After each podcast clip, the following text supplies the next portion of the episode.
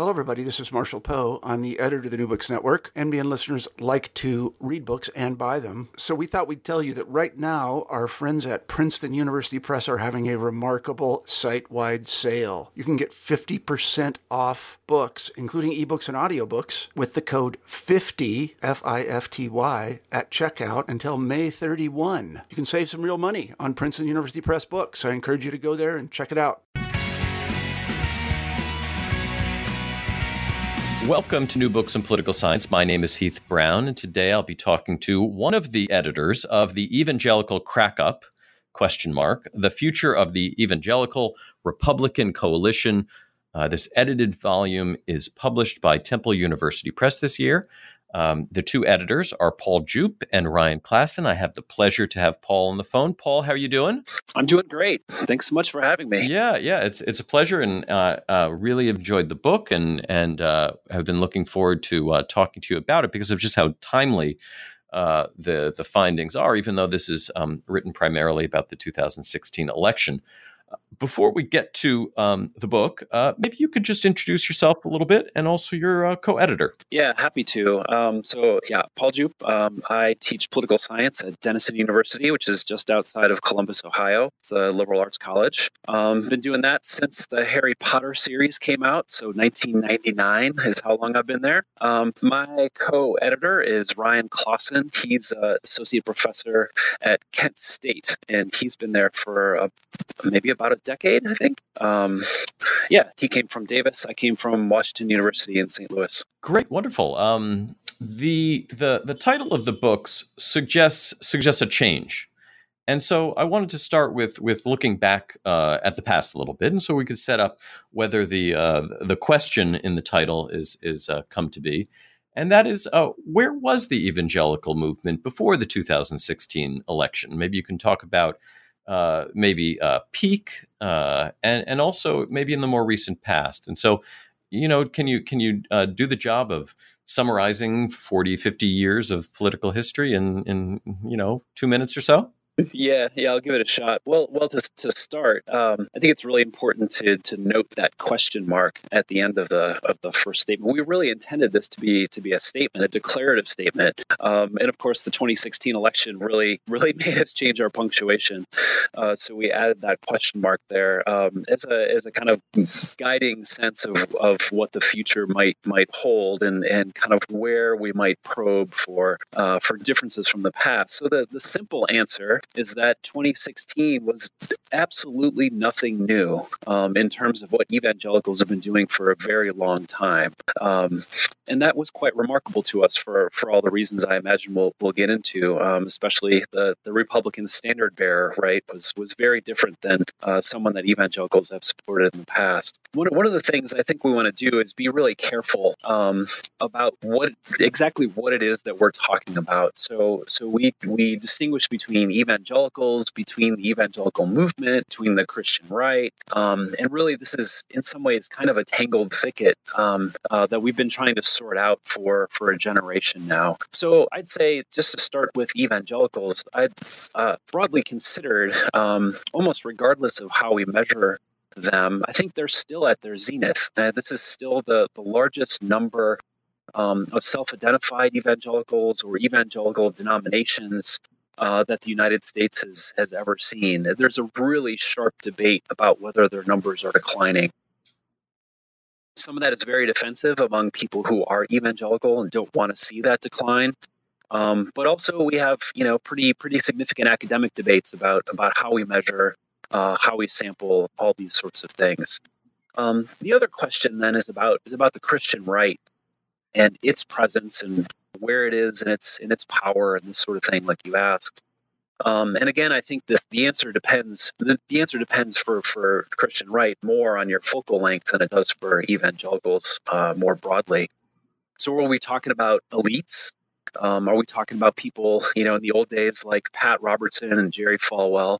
Um, are we talking about organizations? And clearly, there have been multiple generations of organizations that have come and gone. Uh, the first big ones, like Moral Majority, faded uh, within a decade. They were replaced by the Christian Coalition and others, and they also faded after a fairly short time. Um, And at this point, we have a sort of new crop of, of organizations uh, that just don't seem to have the same airplay that the old ones did. But we can also think about the Christian right um, in terms of, say, the identification of their followers or the consistent behavior of followers. And here, uh, you know, that consistent behavior has been has been rock solid for about 20 years. Um, the exception, it sort of ironically, is Bill Clinton. But after Bill Clinton, uh, evangelicals support white evangelicals supported Republicans at nearly the same levels they did for for Donald Trump, perhaps a little bit less. Um, so you know, it really hasn't changed very much, and we keep expecting it to change. In fact, there's a fairly hallowed tradition um, of observers proclaiming the demise of the Christian right. Um, and it you know, kind of on clockwork, uh, every 10 to 15 years, you get a new a new author that says, "Well, the Christian right is going to fade. It's it's demise. It's in it's in a demise and decline." So Steve Bruce did this in the early 1990s, and of course, the the book itself um, took inspiration from an article in 2007 in the New York Times by David Kirkpatrick. Uh, exact same title, uh, no question mark. so he made this argument that you know those old televangelist mm-hmm. elites had faded. There was a new generation that called them new evangelicals uh, that had come up, uh, pastors of megachurches. They weren't involved with the Christian right. They were taking softer stands on social issues, and they were emphasizing new issues. Um, like human trafficking, for instance, the they were taking stances on the environment, and all of this suggested that the the Christian right was no longer going to be that that juggernaut of conservative politics that it once was. Um, you know, and and uh, the simple answer, you know, to, to come back to it is that uh, uh, evangelicals have just stuck with the Republican Party regardless of all the rest of that stuff. And so that's kind of where we are. Is is kind of you know we see some of the fundamentals of the things that political scientists care about about organization and elites and uh, communication and agendas, and we keep expecting that uh, the voter behavior is going to follow suit, and then it and then it kind of doesn't. Now, now, one of the things in when you when you uh, read one of these kinds of book and, and edited volume uh, is is uh, you know how how the group came together, and I wonder if you could talk a little bit. Um, uh, you've you've sort of alluded to what some of the germ of the idea of the book uh, where that came from, but but what about the this group you put together? Uh, a couple of them I've had the chance to have on the podcast in the past. Um, but this sure looks like uh, the, the the dream list of of people working at the intersection of religion and politics. So, what's the uh, what's the organization of this group of scholars? Well, uh, you know, it really the the book took inspiration from that Kirkpatrick article. I saw it back in 2007, and I thought it was really fascinating um, because of how it resonated with all the things that I'm really interested in in studying.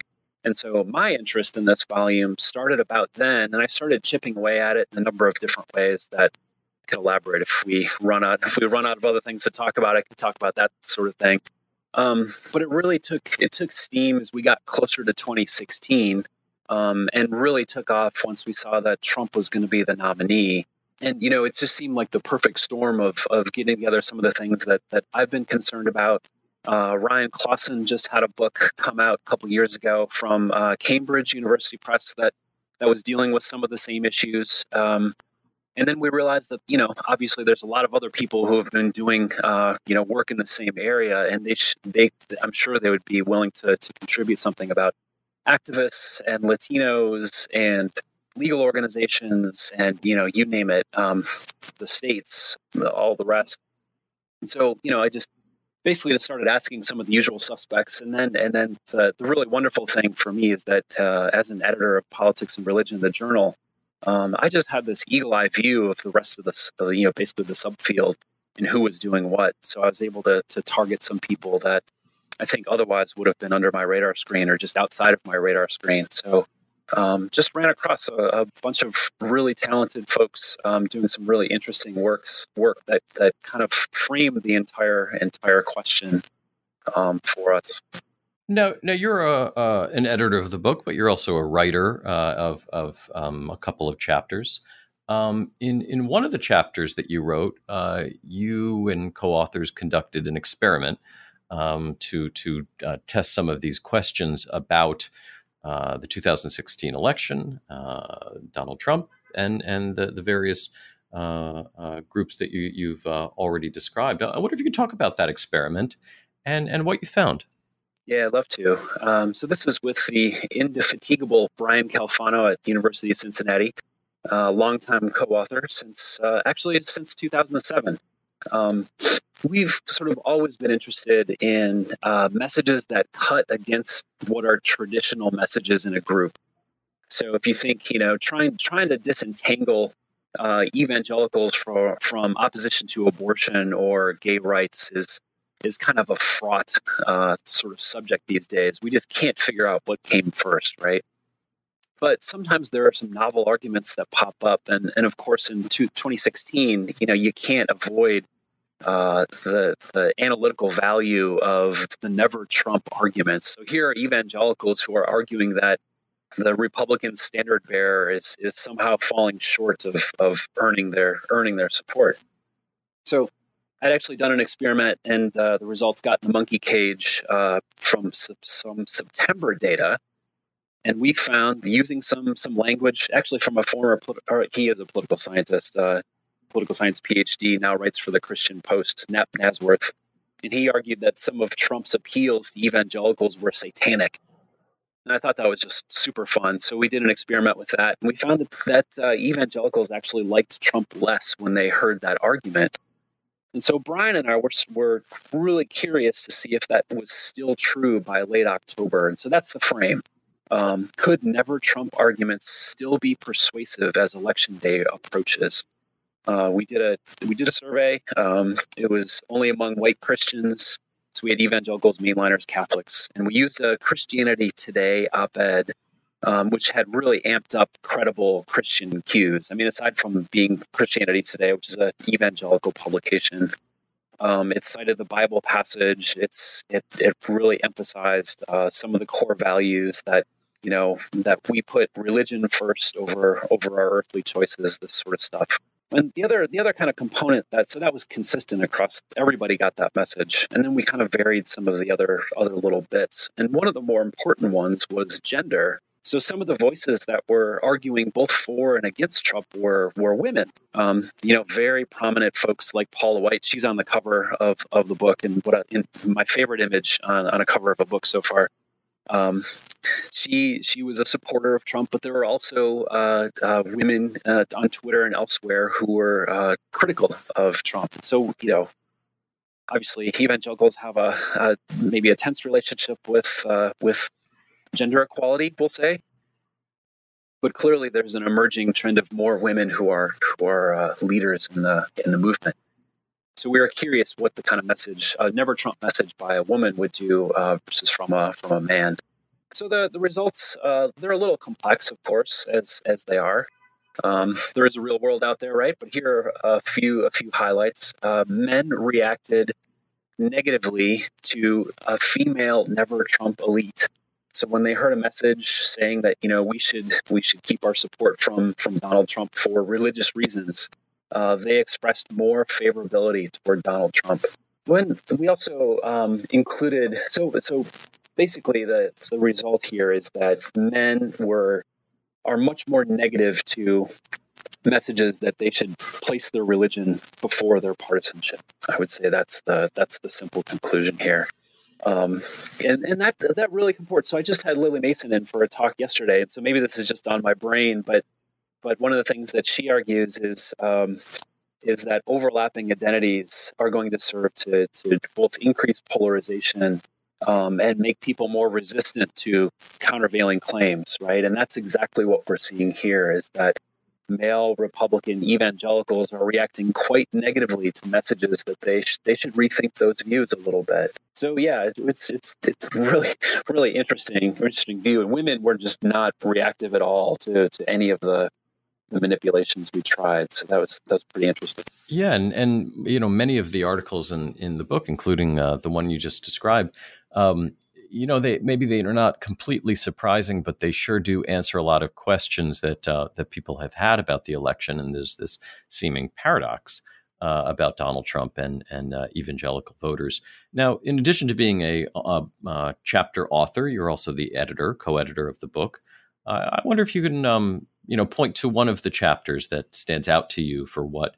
Uh, surprised you about the findings um, that uh, was counter to what you expected, uh, either when you planned out the book or, or maybe as the as the election uh, came and went. Uh, so, uh, is there something in here that that stuck out to you? Absolutely. I mean, there's there are tons of things um, that I just wasn't quite sure exactly exactly what they were going to find. I think in some ways the the authors were were interested, you know, interested too, and and I wouldn't say shocked necessarily, but they they did provide some interesting findings. Um, yeah. So, and I'll I'll, I'll describe a, a, tension. I think, and this is one of the things that really emerged when I taught this.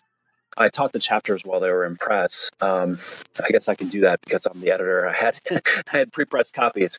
Um, but it was the tension between Kevin den Dulk's chapter that he called "The Challenge of Pluralism," and then Andy Lewis's chapter, which came right after, um, called "Divided Over Rights." And so one of the things that, that Kevin does is he, he thinks he thinks a little bit about uh, which evangelical elites we should talk about, and he decides to focus on those involved with a political party. So this kind of uh, coincides with the new thinking about political parties that they're really coalitions of, of interest groups and elites and this sort of thing. And so he looks at evangelicals who are, who are especially prominent on platform writing committees um, uh, for the party since the since the 1980s. And one of the things that he finds is an increasing rejection of pluralism, or put another way, um, they're using much more strident, much more religious language, and much more particularistic religious language. So over time, they're becoming less uh, less pluralistic, right, um, and rejecting pluralism. And I thought that was that was interesting. I mean, that, that resonates, I think, with with some of my stereotypes of. But I haven't read the Republican platform, just like uh, the the party the party uh, nominees haven't often read the platform either. So the tension then, um, since they're moving toward away from pluralism at the party level, Andy Lewis is finding at the exact same time that evangelicals are becoming more tolerant they're becoming more tolerant of groups that they, you know, often dislike, like uh, as described in the General Social Survey, homosexuals and atheists, um, uh, racists, and others. So they're becoming more tolerant over time. Uh, at the same time that party elites appear to be becoming sort of less tolerant. Um, and I thought that was a really kind of profound uh, kind of tension for us to, to start working through. I don't know that I can I can necessarily answer exactly why that's true. Um, the authors don't either, but there's a great conversation to be had here. I mean, maybe some of it is about the lack of coordination that can be had across the entire movement. I mean, it's a really fractured uh, set of folks. Uh, they don't sit down and plan, plan out, I think, exactly how they're going to uh, run their politics. Um, perhaps this is some of what they can get away with in different different uh, institutional platforms. So if they're if they're around the platform writing committee, they pretty much have carte blanche to say what they want. If they're in a courtroom that's arguing about uh, about free speech and about uh, religious liberties and these sorts of things, maybe they they have to take a different stance that's more inclusive. Um, and certainly the, the trend over time for evangelicals that Andy Lewis talks about in his book that and on this podcast uh, is that you know evangelicals have been minorities with regard to abortion politics, perhaps the centerpiece of of their of their uh, political agenda over time, and that kind of pushes them to to consider um, just what minorities need to survive politically in a democratic society. So there's some really interesting. Um, important trends that that get worked out in the tension between those two chapters not to simplify too much uh, the the purpose of the book, but but how do you answer this question that's asked in the title, the evangelical crack up? Uh, has was was the crack up that you maybe anticipated come come to bear, or or how do you answer that that, that question that, that you yourself ask? Yeah, um, yeah, we talked a lot about this. Uh, unfortunately, the Midwest MPSA meeting gives us lots of opportunities over beers to to talk about these sorts of issues. So we so we did, and, and, this is one of the one of the reasons why we added the the question mark. Um, what what we I think I'll just speak for myself um, since I'm the only one on this podcast and nobody can correct me. I'll say that the the crack up for me is the idea that values come first. So we had this this very long standing notion in, in I think the religion and politics subfield that religion comes before politics. It's you know a socialization tool that it sets your worldview. That people are very committed to a set of beliefs and values, and that these are going to drive your your political behavior in consistent ways. And there's certainly lots of stories that you can tell that that that emphasize those connections. Um, you know, given given the signals that Donald Trump sends out in in 2016, um, and the, the kind of compromises with language and values that evangelical elites um, had to take, it's just remarkable um, how folks are willing to twist twist those kind of core uh, core commitments to justify political choices. Um, there's certainly lots of other research that kind of pushes us in that direction too. But I'll just kind of turn to to what Clyde Wilcox had to say. So the the venerable observer of evangelicals and, and politics uh, said at some point during the 2016 election on Facebook um, that I just don't know evangelicals anymore. And I, th- I think that's the crack up here is that we're finding that you know even if a credible evangelical elite comes out and says we sh- we should take a step back, we probably shouldn't offer unqualified support to to this candidate. Um, there will be a, a, mass movement that will that will try to try to remove that person from their office. Um, they they will be not be seen as credible. They will be rejected they will be spurned in many ways. Um, and that I think it's the is the crack up that that emerges out of the 2016 election. Yeah, again, the, the title of the book, The Evangelical Crack Up, The Future of the Evangelical Republican Coalition, published by Temple University Press. Paul uh, Djupe and Ryan Claassen are the authors. Paul, thank you so much for your time today. You're so welcome. It was a pleasure.